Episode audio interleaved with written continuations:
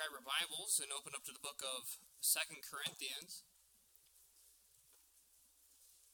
My goal is to, um, I wasn't sure about this, but my goal is to try and finish uh, the mini series, I guess you could call it, that I was preaching on Thursday evenings uh, tonight, uh, since I did not. Um, you know, I'm trying to take more after Pastor Bell and preach the whole Bible, and, you know, sometimes it's hard to do that in an hour. So, sometimes you have to, you know, add on to or just extend. Okay.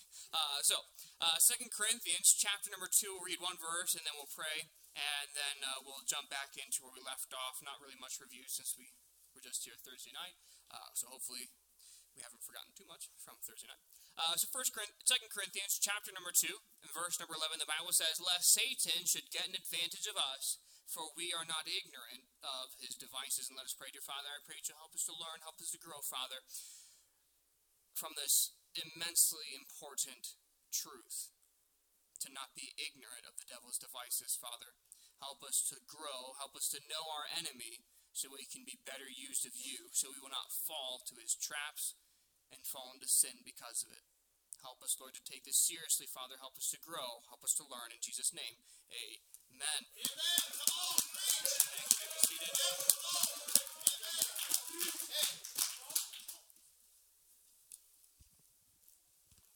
Uh, so yeah, so on Thursday nights we've been going over the devices of the deadly devices that the devil has that he tries to use against us to try and hinder our ability, to try and hinder our, power that God has for us. Because a Christian that does not have a good, strong relationship with the Lord, a Christian who is not following the Lord, a Christian who has sin in their life, is using that one verse of they have a form of godliness but is denying the power thereof. We have a form, we look good on the outside, but on the inside, as Jesus Christ said to uh, the Pharisees, he said, You're whited sepulchres that are filled with dead men's bones.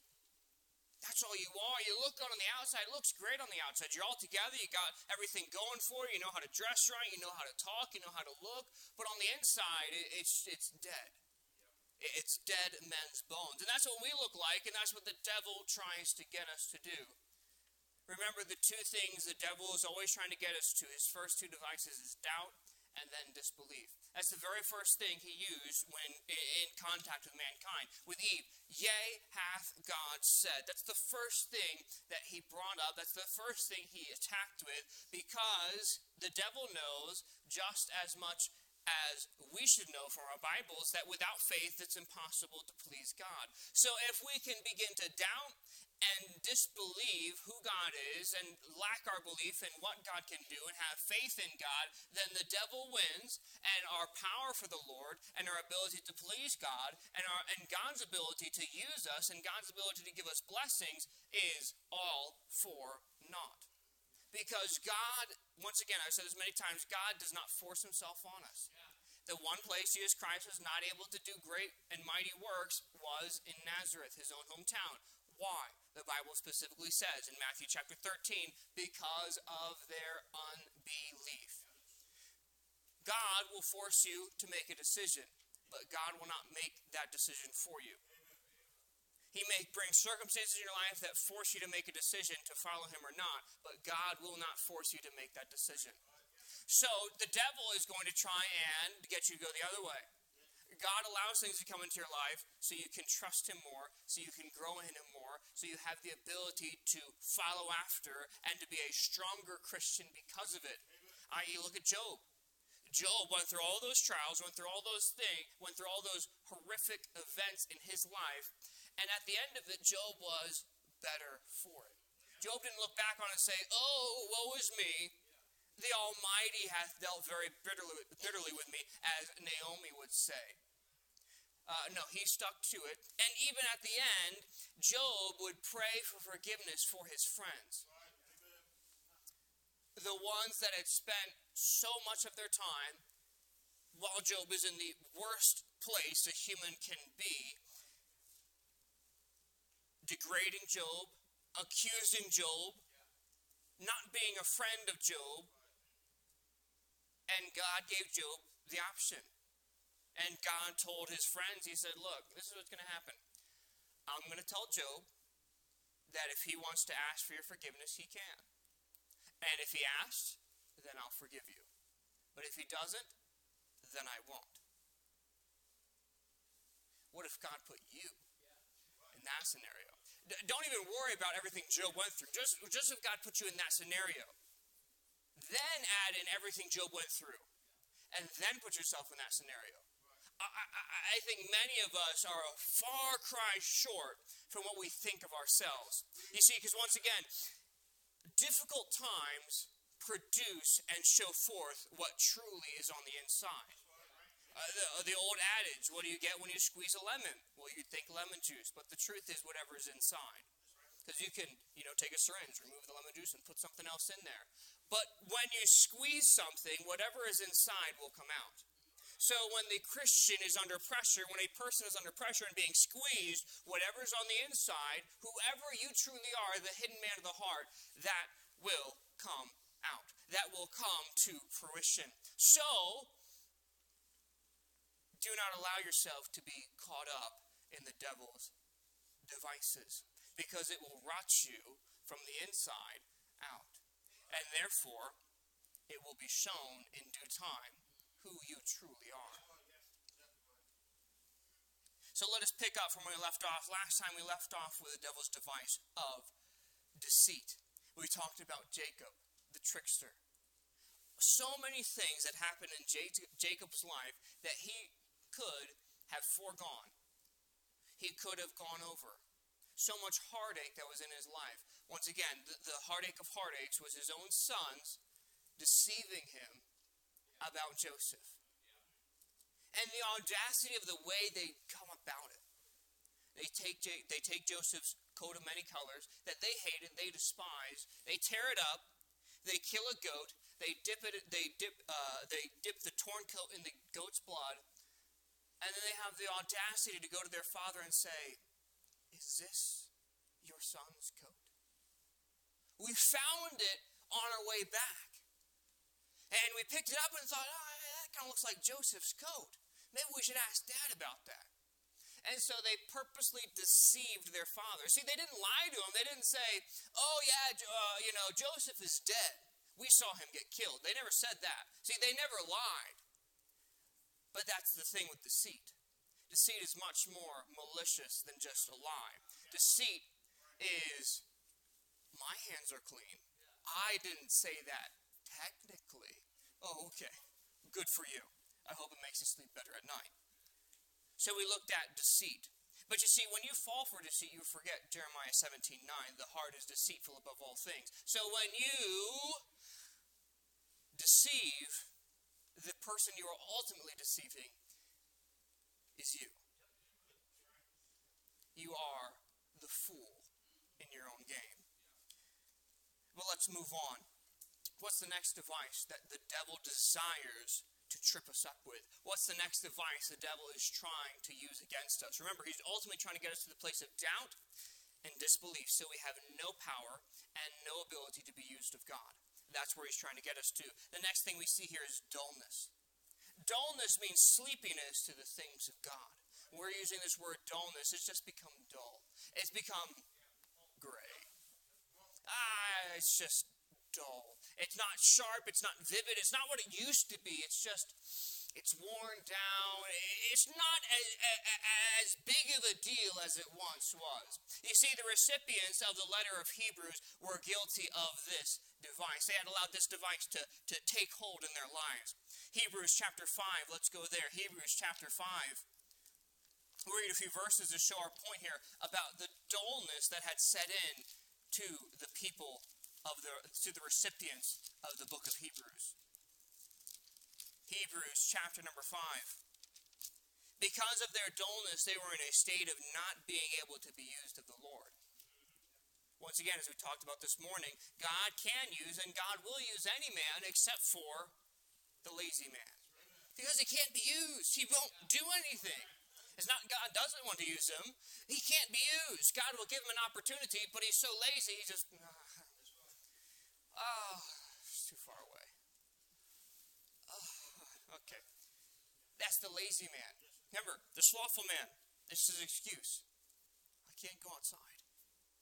Sorry, boss, I can't go to work. I don't know if you heard this. There's a lion in the streets. And I know he wants to nibble on my toes. So I'm not going outside. I can't go because there's a lion in the streets. The, the, the crazy things lazy people will come up with. Lazy people are often the most creative. And lazy people often lazy people will often do more work to get out of work. If they just did the work in the first place, they would already be done and life would be good. Oftentimes, a lazy person is causing themselves more work and more trouble because they're so lazy. Anyways, uh, this is not laziness, this is dullness. Uh, just, you know,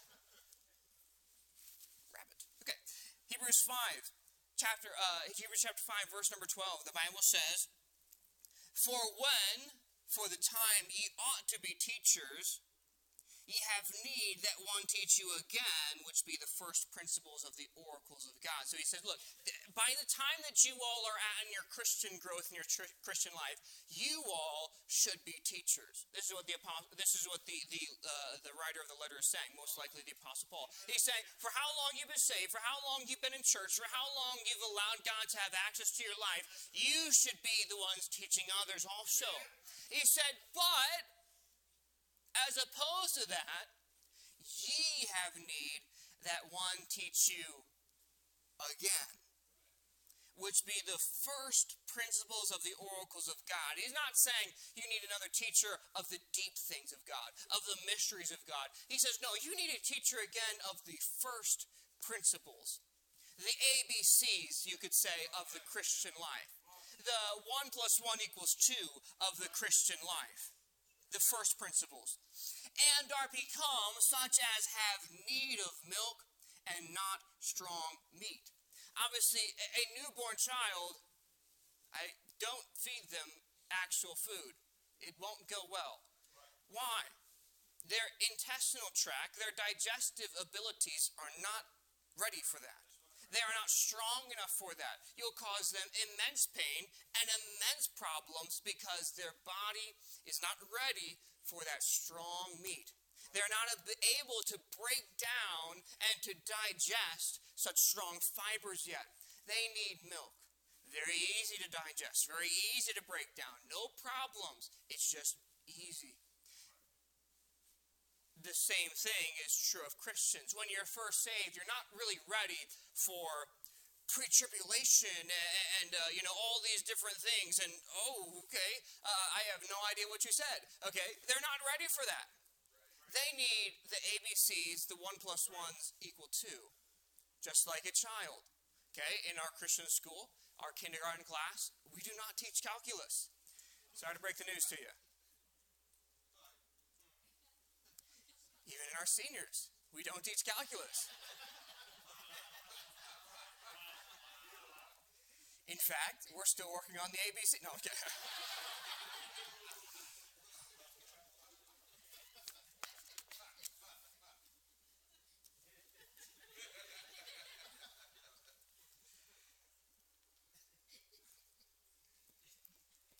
Power is a dangerous thing.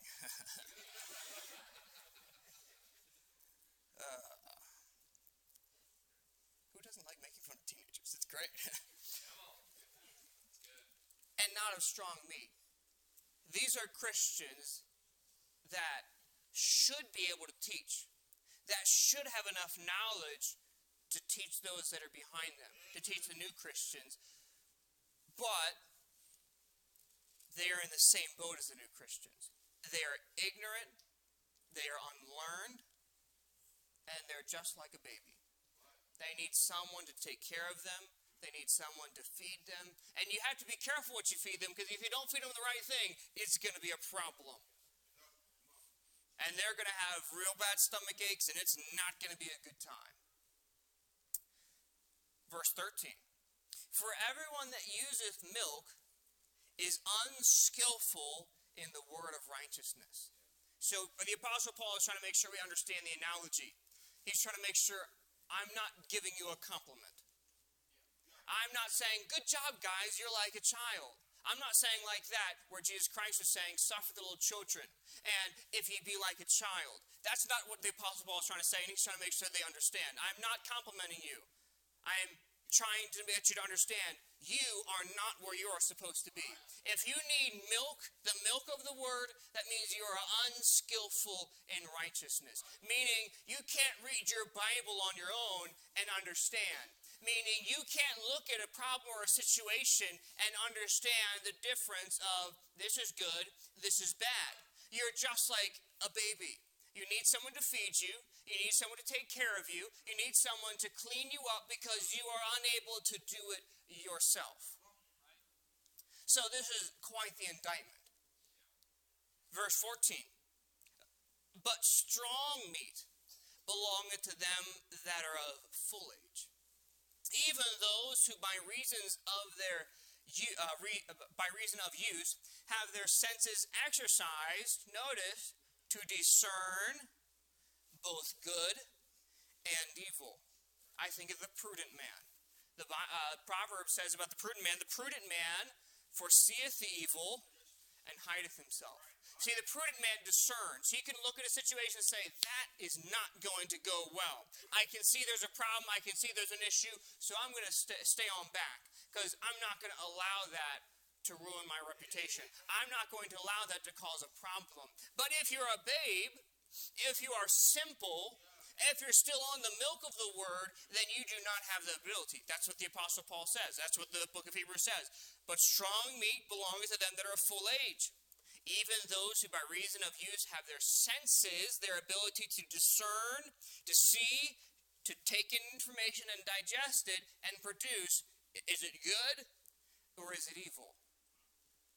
when you are dull, when the things of God, when the things of the church have become dull to you, you have fallen into this problem of you are degrading and falling back. You are not taking in everything that you should take in. Dullness was also plaguing the church at Corinth, probably even more the next one. 1 Corinthians chapter 3 verses 1 through 3 the Bible says, "And I, brethren, could not speak unto you as as unto spiritual, but as unto carnal, even as unto babes in Christ. I have fed you with milk and not with meat. For hitherto ye were not able to bear it, neither yet now are ye able. So he said once again to them, He says, Look, I fed you milk, and I still can't feed you meat. I still have to feed you milk. Why? For ye are yet carnal.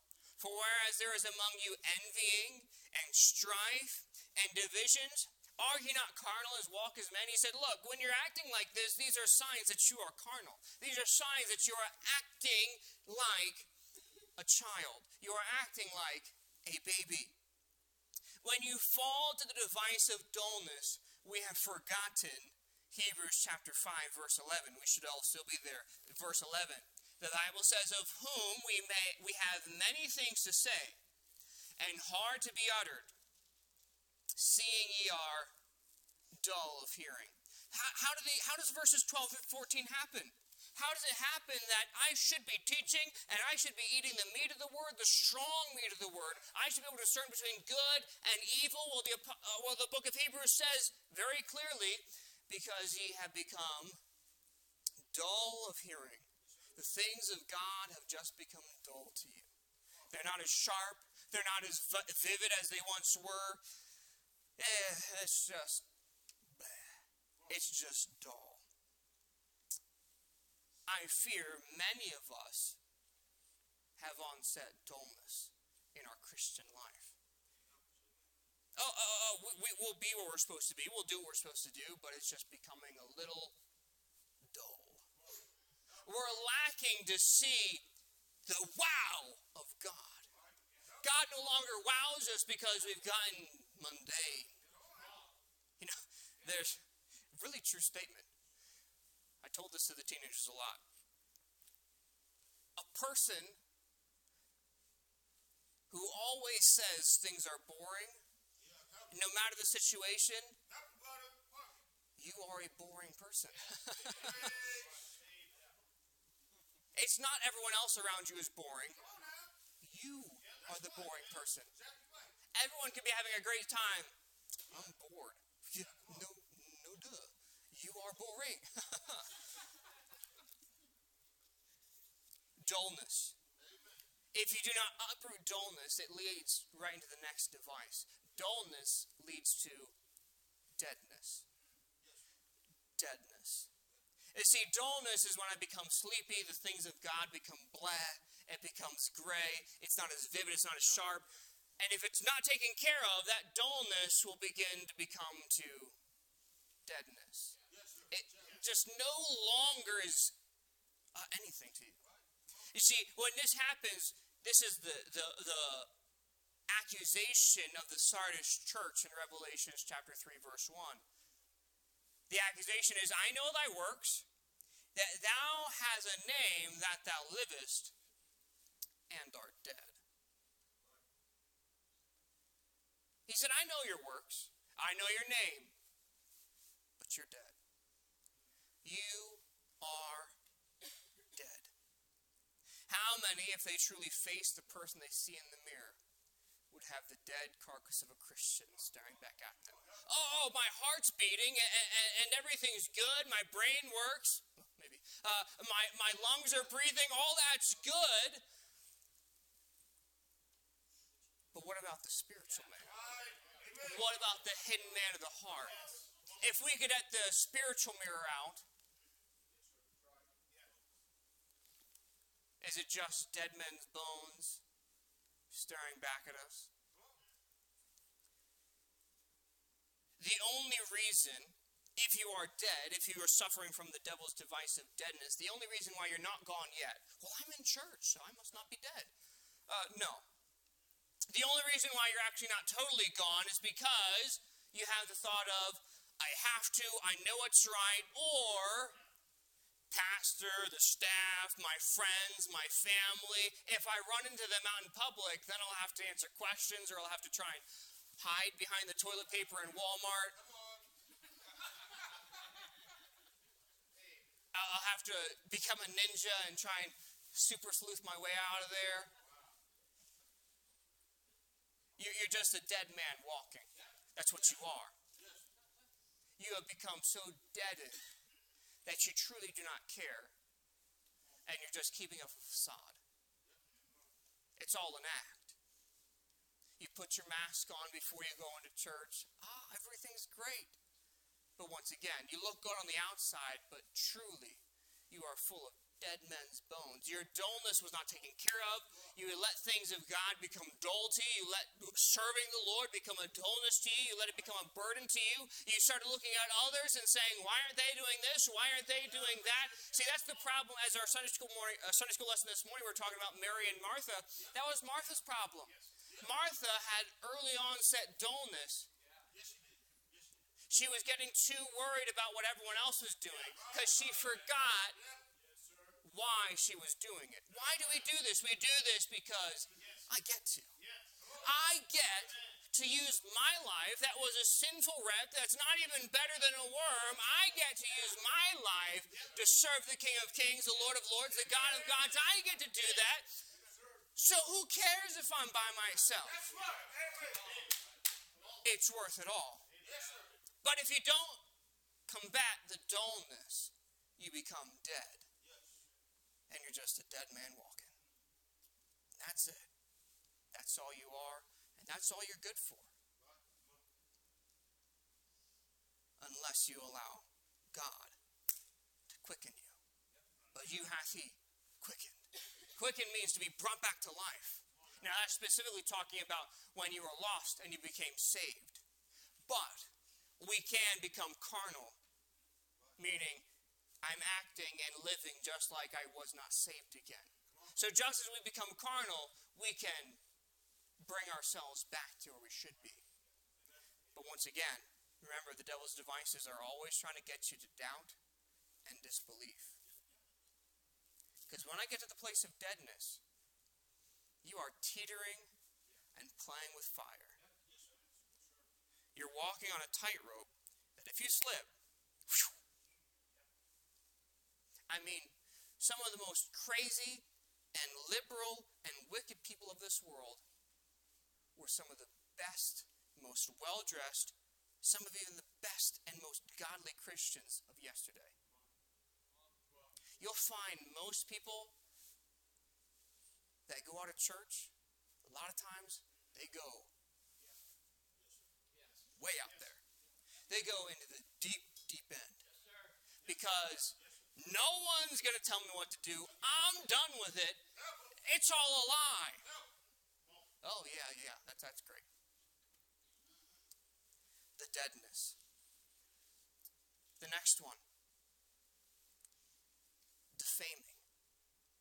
How many times have you heard churches, church members, and Christians criticizing, belittling other churches, other members, and other Christians?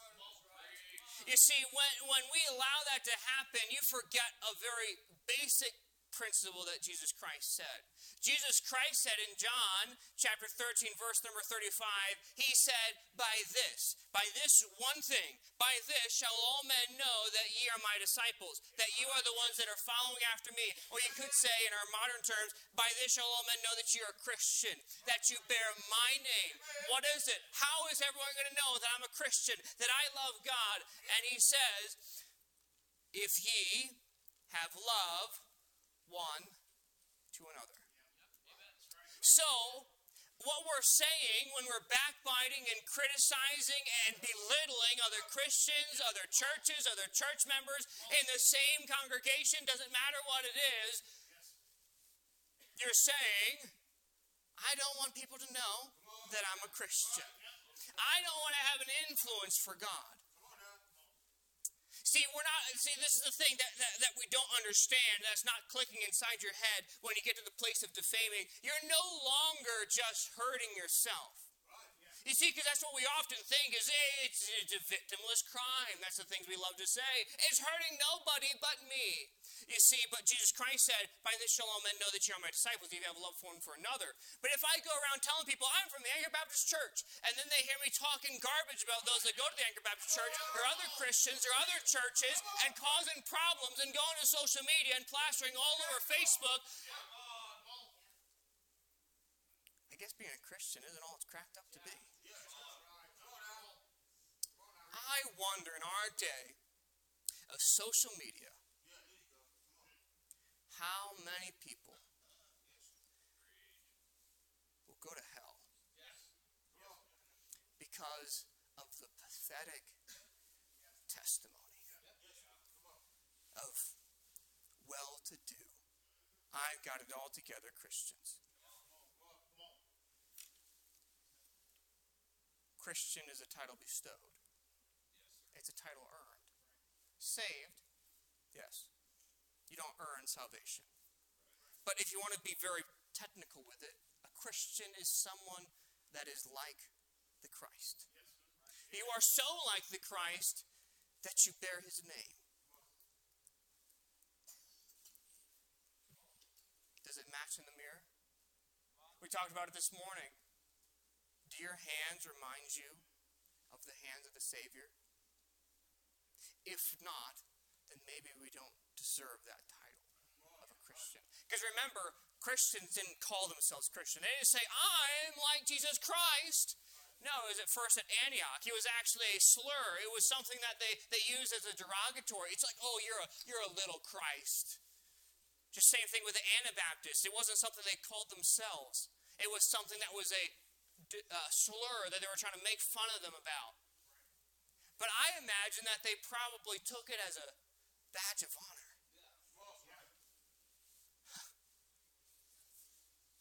Think I remind you of the Messiah?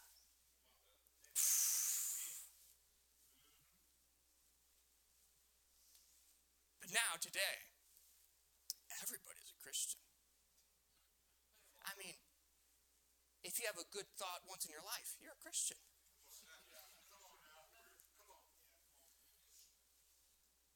how much we bring down our Savior.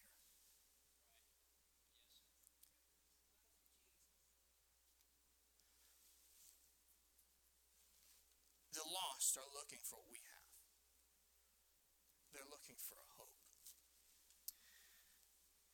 But we're too preoccupied about being right and having more people in my corner. And because of it, those lost are going in other places. I'll check this other religion then.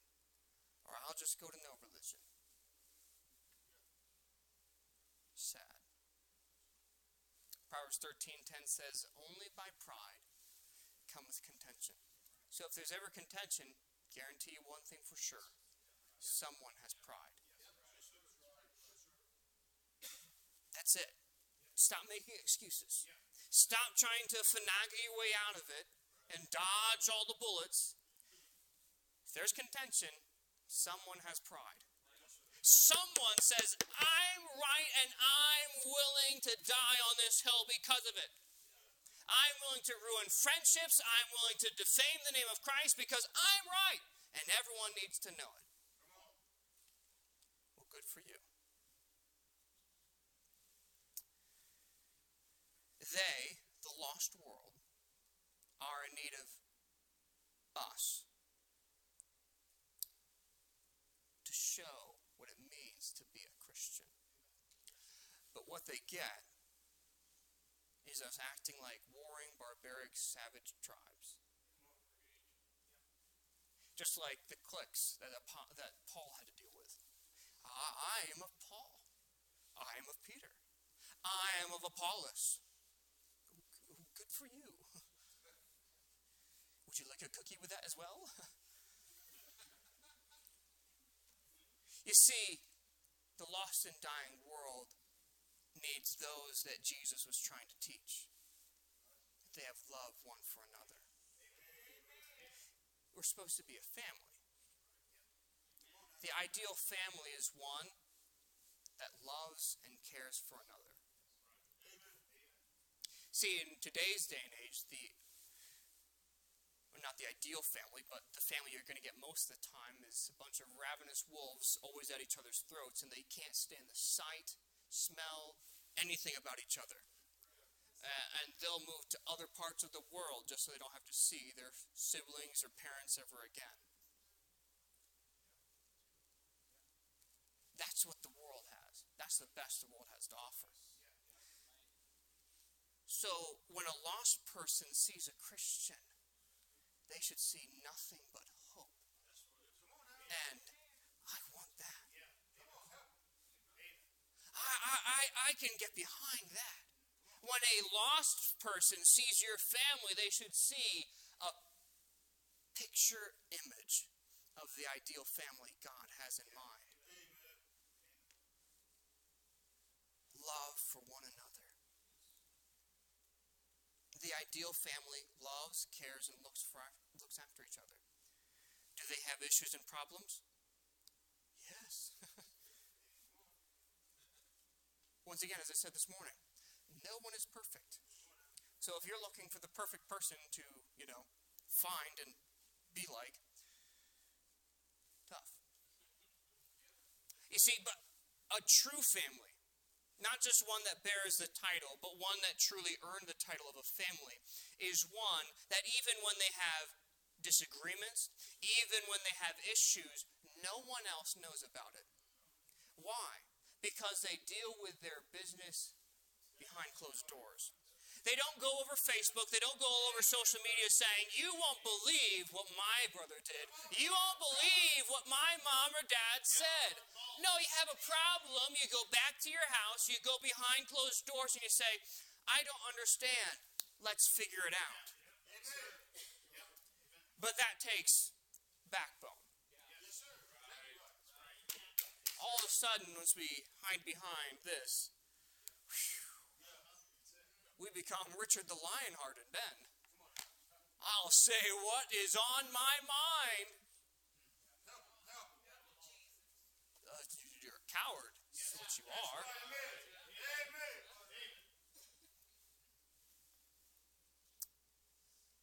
Psalm 101.5 Whoso privily means secretly or quietly or behind the back.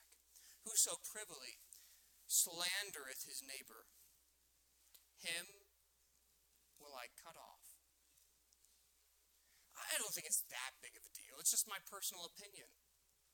Well, that's God's personal opinion.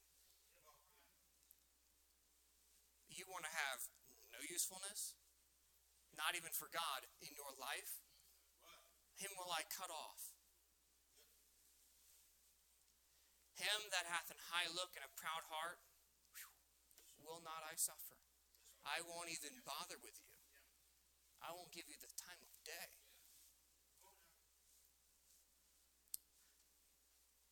Defaming leads to discord. Not handled properly, I start talking about this person, they start talking about this person, and then all of a sudden the church is in uproar. The family's in an uproar. The church of God's in an uproar. Discord. The result of defamation that's not handled properly. It's not handled the way that the Bible te- tells to handle when a brother has an ought against another. See, churches split and fall apart over discord rather than doctrine. Churches don't split and fall apart and, and, go crazy because doctrine. No, it's because of discord. It's because someone thinks they know best and I'm not going to change. I'm not going to move because I know what's right. Once again, you want a cookie with that? Uh, what, what are you accomplishing? Seriously. You want a pat on the back? You want a gold star sticker? I mean, we got it all. We got a school. We'll give you all the things you want. Some troublemaker begins his or her deadly gossip in a local church, raising question and doubts in the minds of people, doubts that otherwise would have never been entertained, they never would have been thought of.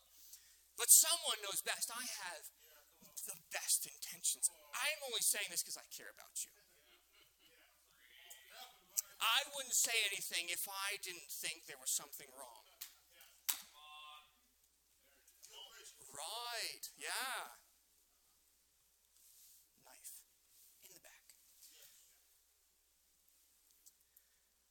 How effectively Satan uses the tool of discord, and how painful and tragic it will be at the judgment seat of Christ for those Christians, for those saved people.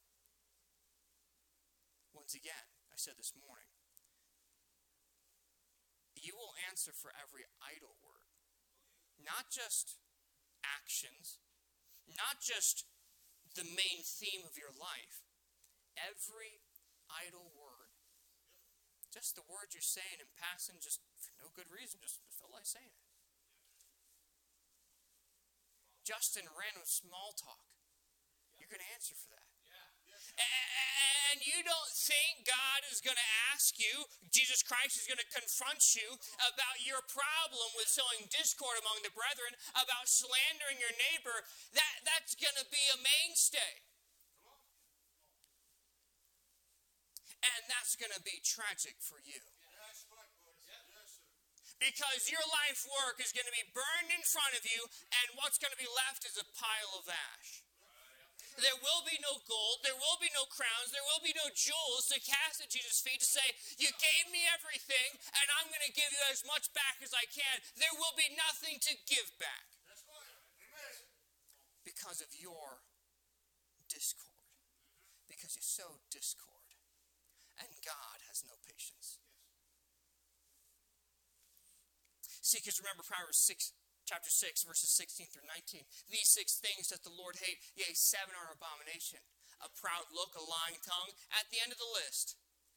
And he that soweth discord among the brethren. God says it makes me sick. It makes me want to puke. I've done everything for you.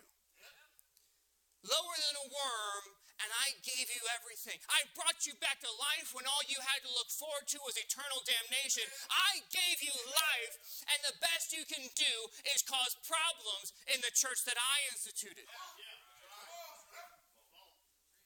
Oh, I know best. I'm sure you do. Tell Jesus Christ about it at the judgment seat. I'm sure he'll appreciate your opinion.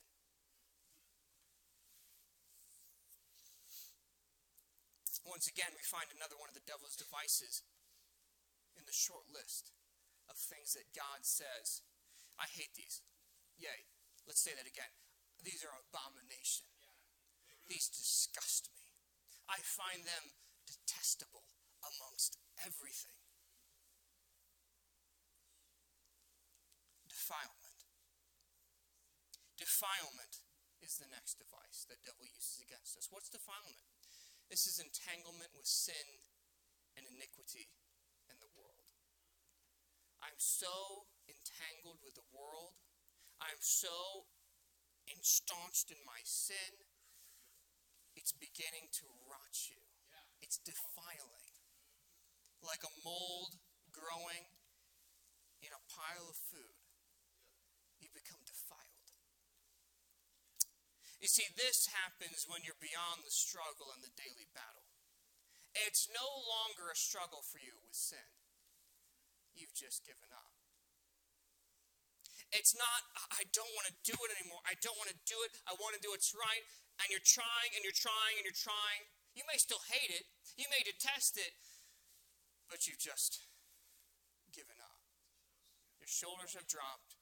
Your head hang low because cannot control yourself. You've given in, and you just accepted it as a part of your life. Too often, I think we give ourselves too much credit about how we're struggling. We, we think just because I don't like my sin, that, that, that means I'm struggling with it.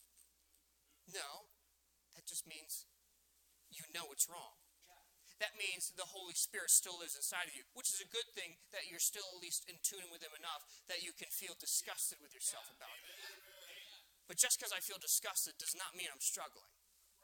I can very easily feel disgusted and keep on going. Defiling, the defilement.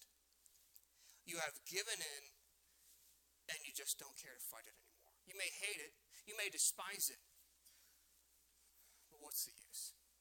Why fight it? I'm just going to lose anyway. That's the mentality of defilement. No matter your energy and desire, your yearning, your talent, doesn't matter what it is. Doesn't matter how much fire you have for God. Doesn't matter how much talent you have. Doesn't matter how much you want to do for God. It does not matter if you are a defiled person. If you have sunk your teeth into the defilement that the devil offers, you have no power. None of that matters if you are defiled with the world, the flesh, and the devil. You have given up struggling, you have been conquered by your lusts and sinful desire. Many times, those people caught up in the sin hate it, they despise it. They hate what they do. They look in the mirror and they despise the person they can't stand what they do. So why do they keep doing it? Because they've given in. They've given up. Do not fall for the lie, for the deceit, that as long as I don't like it, that means I'm still fighting it. it may mean that at least there's still a hope, but it doesn't mean you're still fighting it. It just means I don't like it, which is a good thing. It's a good thing to not like sin. Don't get me wrong. I'm not saying that it's a wrong thing to not like your sin that you're doing. That's a good sign. That's a sign that you're not totally gone yet. Because believe me, there are saved people who really don't care. They really don't care. You want to talk about hard hearted, stiff necked people? Ooh. You can find them. Oftentimes, those people are still in church.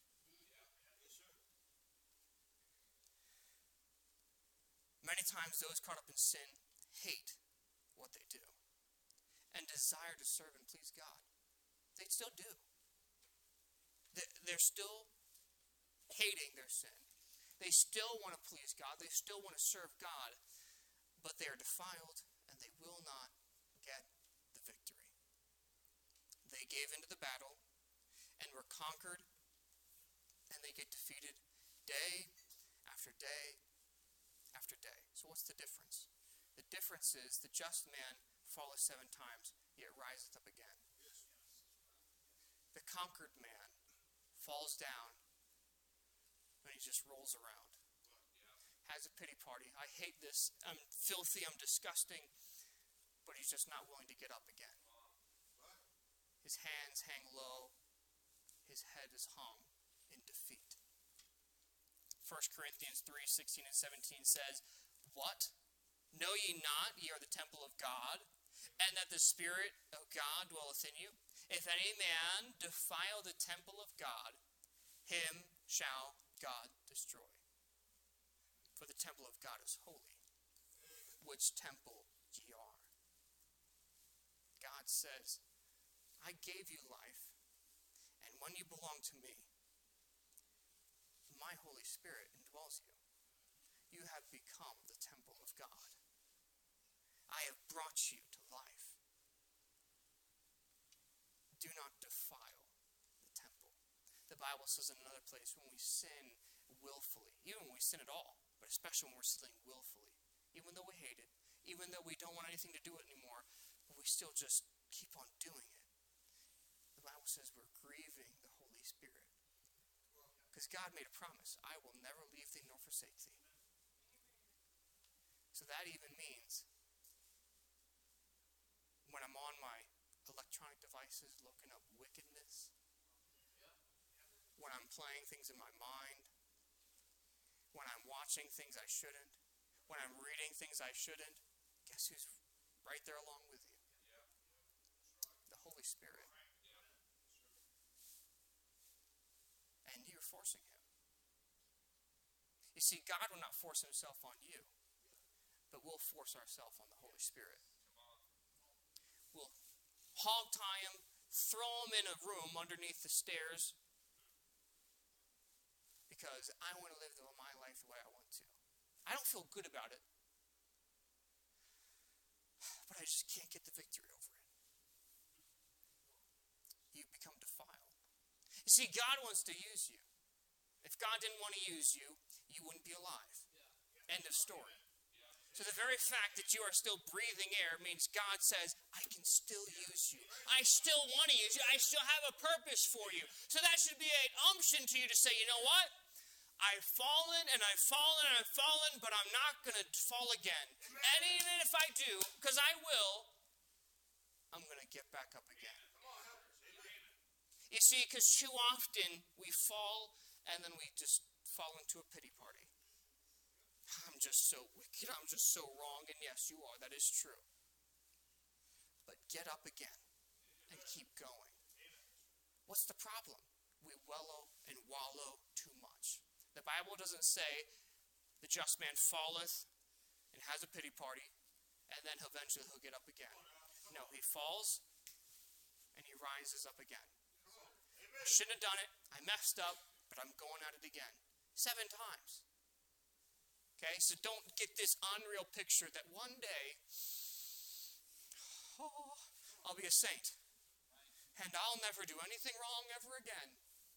Well, as long as there's blood pumping through your heart and air is going through your lungs and things are happening in your brain, that's not going to happen. So, what am I supposed to do?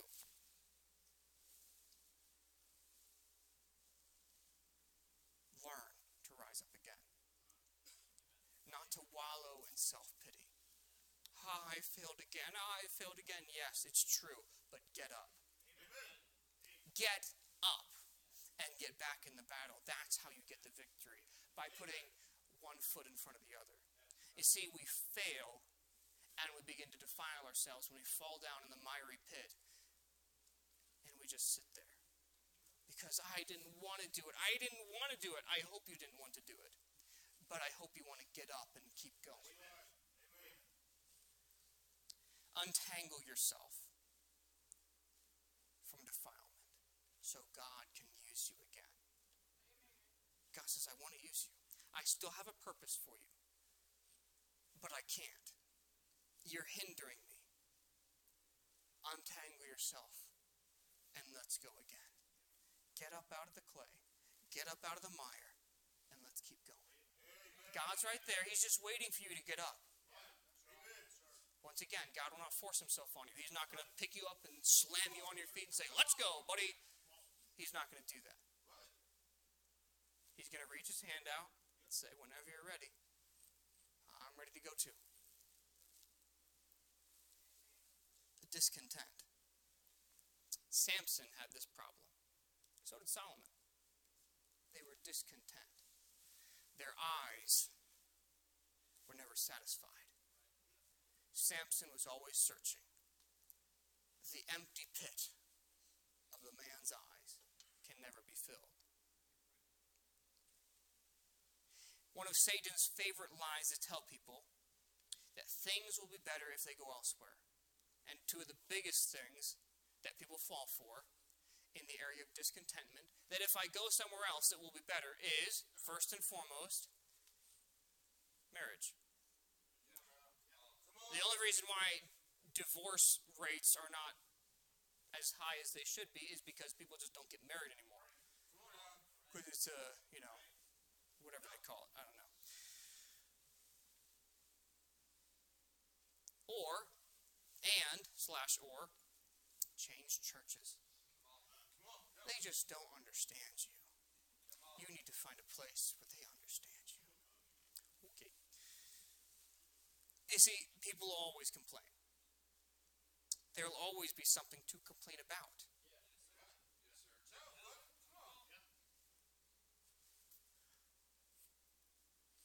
Who cares? Hebrews 13 5 says, Be content with such things as ye have, for he has said, I will never leave thee nor forsake thee. God says, I gave you a promise, and so it shouldn't matter if you don't even have a cardboard box to hold over your head. It shouldn't even matter because God said, I'm going to be with you and I'm never going to leave. 1 Timothy 6 8 says, Having food and raiment, let us be there with content. What else could we ask for? I've got food, I've got clothes. I don't need anything else. Philippians 4:11 I have learned in whatsoever state I am therewith to be content. The apostle Paul would be an authority on the subject. You can go to the book of 1 Corinthians and read all of his things that happened to him. And this happened, and this happened, and this happened, and this happened, this happened, and this happened a couple times, and this happened, and this happened. He's writing the book of Philippians close to the end of his life. So when he's saying, I have learned in whatsoever state I am, this isn't like the green Apostle Paul when his name just got changed and everything's just starting out. No, this is the Apostle Paul that's nigh to death's door, and he's telling these Christians, look, I've been through a lot, and they know. And I've learned whether I'm in the middle of the sea holding on to a broken piece of board, or whether I'm at a church with a bunch of converts and friends having a good time of fellowship. Doesn't matter where I'm at. I have learned I'm good. You see, the content person, I know this is pretty simple. The content person will not be discontented. Meaning they won't be looking for the greener grass. Because the grass they have it's good enough for them. I'm fine with it. I'm happy. I'm content. This is what God thinks I need, so this is all I need. You see, because the contented person isn't looking for a nicer church. The contented person says, Man, I've got a great church that I'm at. The contented person knows how to say, I trust God. You see, because the discontented person says, Ooh, God didn't get it right on the first try, so let me see if I can do better. That's what you're saying as a discontented person. I don't think God did a good enough job, so I'm going to do a better one for him. Right, yeah.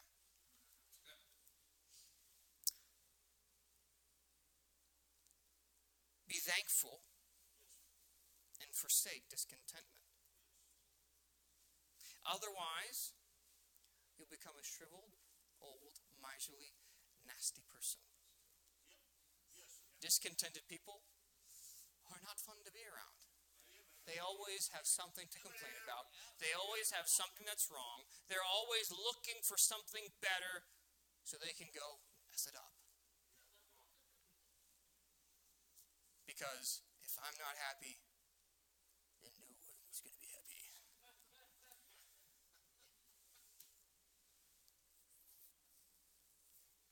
Delay. It's not that bad. Delay. The parable of the ten virgins is a perfect example of this. Matthew 25, 1 through 12. Then shall the kingdom of heaven be likened unto ten virgins, which took their lamps and went forth to meet the bridegroom. And five of them were wise, and five were foolish. Ooh, that's a harsh word. Hmm. They that were foolish took their lamps and took no oil with them. But the wise took oil in their vessels with their lamps. While the bridegroom tarried, while he waited, they all slumbered and slept. And at midnight there, were a, there was a cry made, Behold, the bridegroom cometh, and, at, uh, and go ye out to meet him. Then all those virgins arose and trimmed their lamps, and the foolish said unto the wise, Give us oil, for our lamps are gone out. But the wise answered, saying, Not so lest there be not enough for us and you. But go ye rather to them that sell and buy for yourselves. They're saying, Look, I didn't bring enough for you and me. I brought enough for me because that's what I was supposed to do. And while they went out, went to buy, the bridegroom came. And they that were ready went in with him to the marriage, and the door was shut. Afterward came also the other virgins, saying, Lord, Lord, open to us. But he answered and said, Verily I say unto you, I know you not. Procrastination, the device of delay. The devil wins every time you say, I'll just do it a little bit later. Uh, I'll talk to that person later about going to church. I'll talk to that person later about, about being saved. I'll talk to that person later about this or that. Or I'll help that person later on when I think they need more help. You see, two things people mainly delay in. First and foremost is salvation. Most people will delay salvation because it's natural.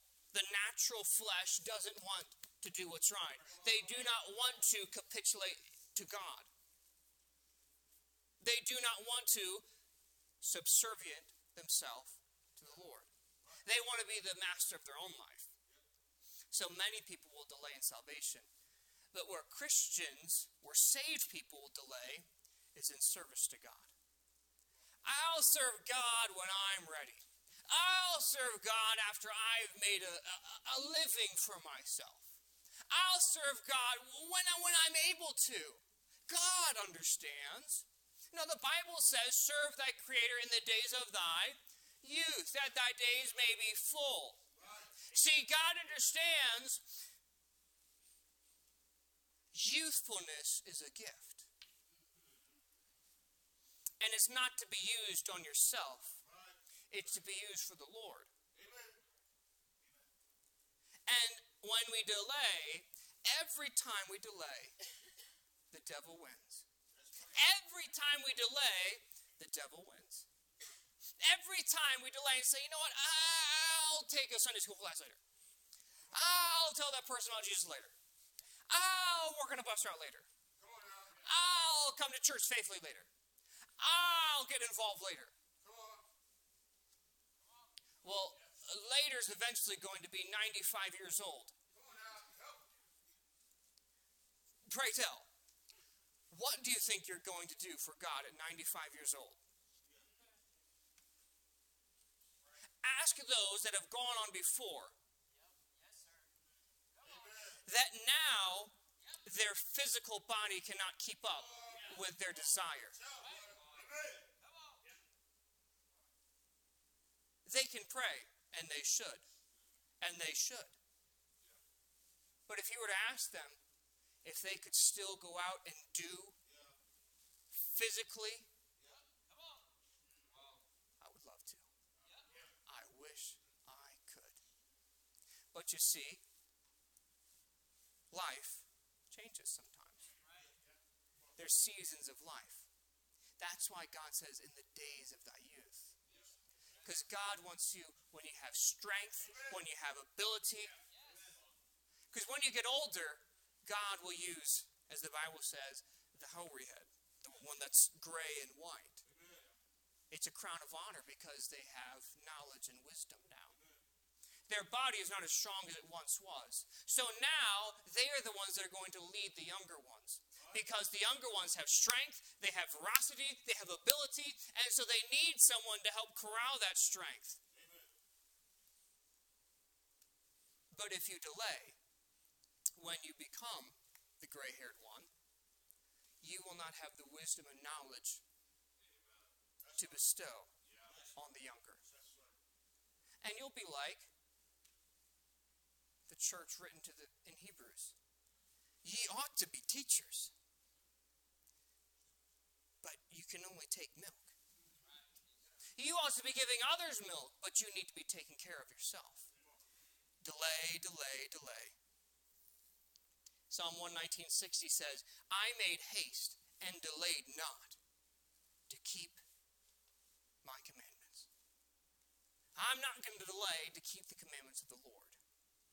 Because if you do, you are doing yourself and everyone around you a great disservice. Imagine if God were to treat you that way. I'll get around to keeping my promises tomorrow. Sound good? I, I, I'll be with you tomorrow. I'll make sure you have food, raiment, and a shelter over your head. I, I'll get around to it tomorrow. How's that sound? Does that sound good? When I have time, I'll make sure that, that, that you're not sleeping in a gutter and that you actually have food. I'll, I'll get around to it eventually. Uh, don't worry. I promise I'll be there. And when it works on my time. Oh, of course, that wouldn't work. But we have no problem doing that to God. Oh, I see. What about disobedience? There are two famous men in the Bible. Both of them have the name of Saul. One Saul was, well, actually, sorry, both Sauls were from the tribe of Benjamin. Both of them. One Saul was very tall and impressive and powerful. One Saul was probably short and probably not that impressive of a man. The Old Testament Saul, the tall, the impressive, the strong one, he began as God's friend. He began as God's anointed, but ended as God's enemy. The New Testament Saul, the short, unimpressive one, began as God's enemy, but ended as God's friend. The Old Testament Saul, at death's door, went to the witch of Endor. The New Testament Saul, at death's door, turned to the Word comforted others also in his time of need. What's the difference? What made the difference between these two men? The Old Testament Saul was disobedient. The New Testament Saul was obedient. The New Testament Saul said, There is nothing I will not do. The Old Testament Saul said, There are things that I will not do. I'm drawing a line God, if you want me to do it, too bad. Because I'm going to do it the way that I think is best. Samuel had to tell Saul, God has rejected you from being king because of your disobedience. Saul's beginning was so good.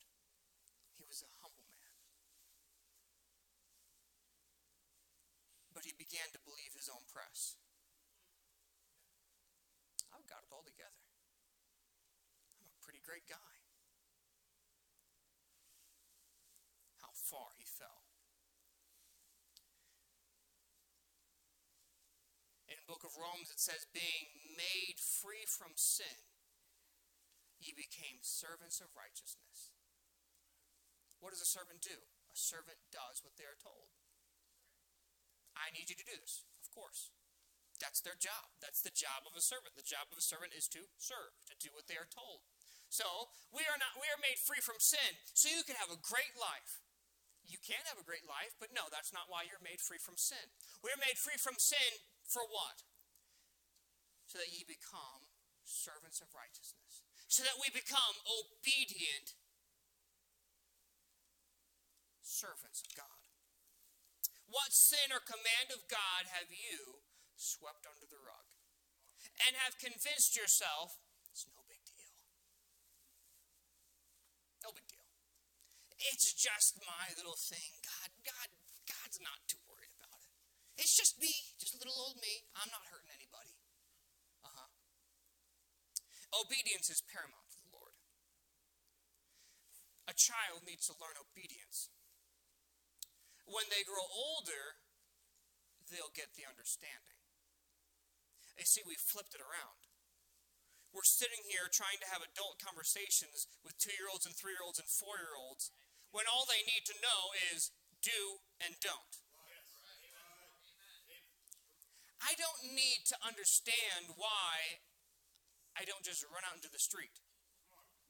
You see, because if I understand, I'd probably run out into the street probably don't have very long to understand. Maybe for like half a second. Then guess what? Don't have to understand anymore. See, true understanding is the fruit of obedience. Understanding comes best when it's brought about by obedience. Children that are trained properly and will obey without needing to ask why or have an adult discussion so they can understand, will find it much easier to obey God when it doesn't make sense. You see, that's why the Bible says train up a child in the way they should go. Why, what, what should a child do? Obey. You see, because if you learn to obey when things don't make sense as a child, when you're an adult and God tells you to do something that doesn't make sense as an adult, no problem. You see, but we're training a generation that they think they know best and they think they should ask questions. Question everything.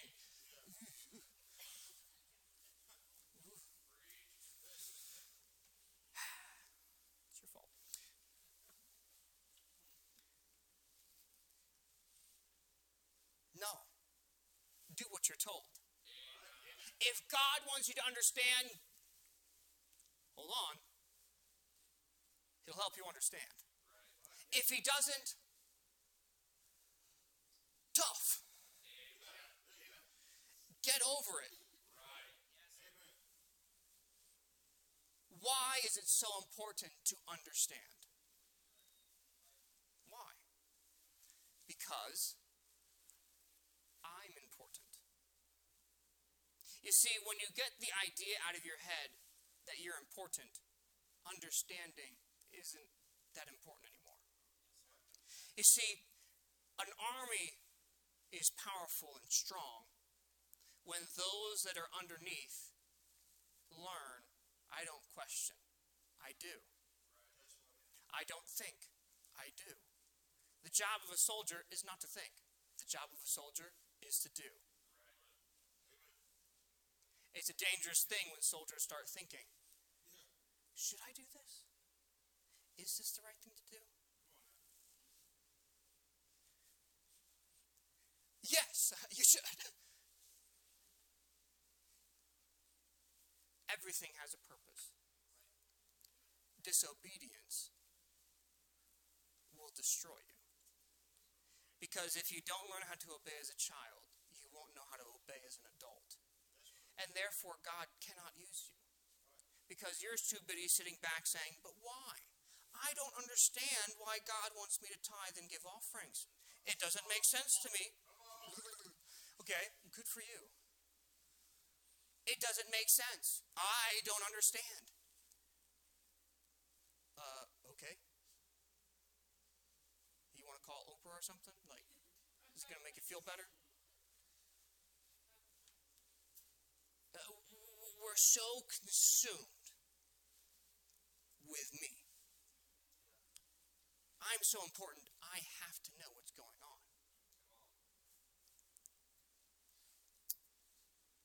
Devastation. The devil used the device of devastation.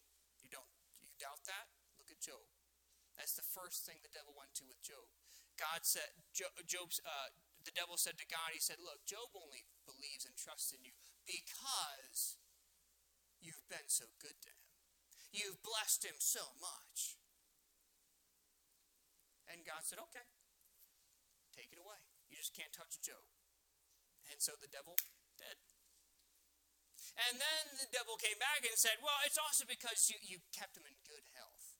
And he said, Okay, take his health away. You can't take his life, but take his health away. Devastation. The devil doesn't play fair. The devil won't play fair. The devil is going to try every trick in the book, every backstabbing technique to try and get you to doubt and disbelief in God. He will devastate your life. The problem is, many Christians believe devastation means that God does not care. I think God cared about Job. But you see, God knew he could trust Job. So when hard times come, I would take it as a badge of honor that God thinks I'm ready to go to the next level. That God thinks I can help somebody else because of this hard time. Remember, we talked about disappointment. Disappointment is the appointment of God for me to grow. It's a setback, it's a letdown. Oh, yeah, it is. But it's something God can use to help me to get to. And lastly, there are many more, but for us, debt.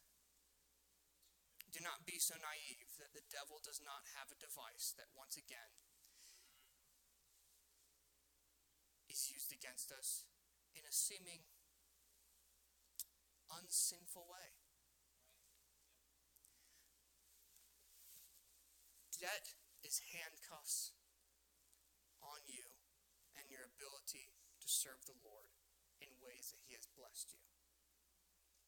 I would give more, but I have to pay for this and that and that and this and that and this and that. Oh, and this and that. So, God, you're left with um, three pennies. And the devil says, Got him again. Not even wicked and sinful things. Sometimes they're good things. Sometimes they're even right things. But the right thing at the wrong time is the wrong thing. God will take care of you when the time has come. Steer clear of debt. Romans 13 8 says, Owe no man anything. Proverbs 22 7 says, The rich ruleth over the poor, and the borrower is servant to the lender. Debt is dangerous. You see, because when we have debt, we begin to become vulnerable to evil things of excuse making, of chasing after more money, of substituting spiritual time for monetary time. I, I have to get more money. I'm bound up. I, have got to do more. I, I've got to do more. And God says, as Pastor Bell says, oftentimes we are way too busy, much more busy than God ever intended. And many times it's because we've become servant to the almighty wallet.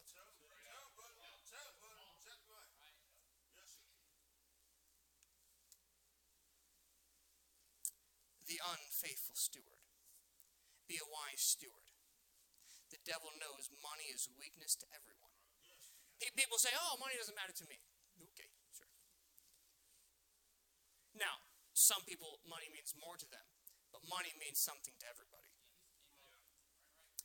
And the devil knows, if nothing else, if I can get them in debt, their ability and usefulness for God will be greatly limited. They won't be able to give as much, they won't be able to give as much money. time, influence, because they don't have the money. They don't have the time because they have to work more. They don't have the influence because they're so tired with the time that they do have because of all the time they spent working and all the, the brain cells that they're using trying to figure out how to pay their debt. And the devil sits back and he doesn't have to do anything after that point. You've made your own casket. You've dug your own grave. That's the damaging thing with debt is it's self-inflicted. And you're doing it to yourself the devil just sits back and laughs.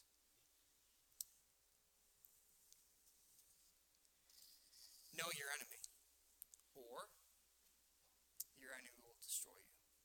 Once again, when we first talked about this, we talked about the Trojan horse. If the people of Troy were not ignorant of the fact that the Trojan horse was a trap, I don't think they were going to bring it into their city but they were ignorant of the fact that the Greeks had a special plan. Remember, Sun Tzu said the general that's in his home making calculations way before the battle starts, he's the one that's going to win. Because he's preparing. If we're just going to walk through life willy nilly, not without a care in the world, you are easy pickings for the devil.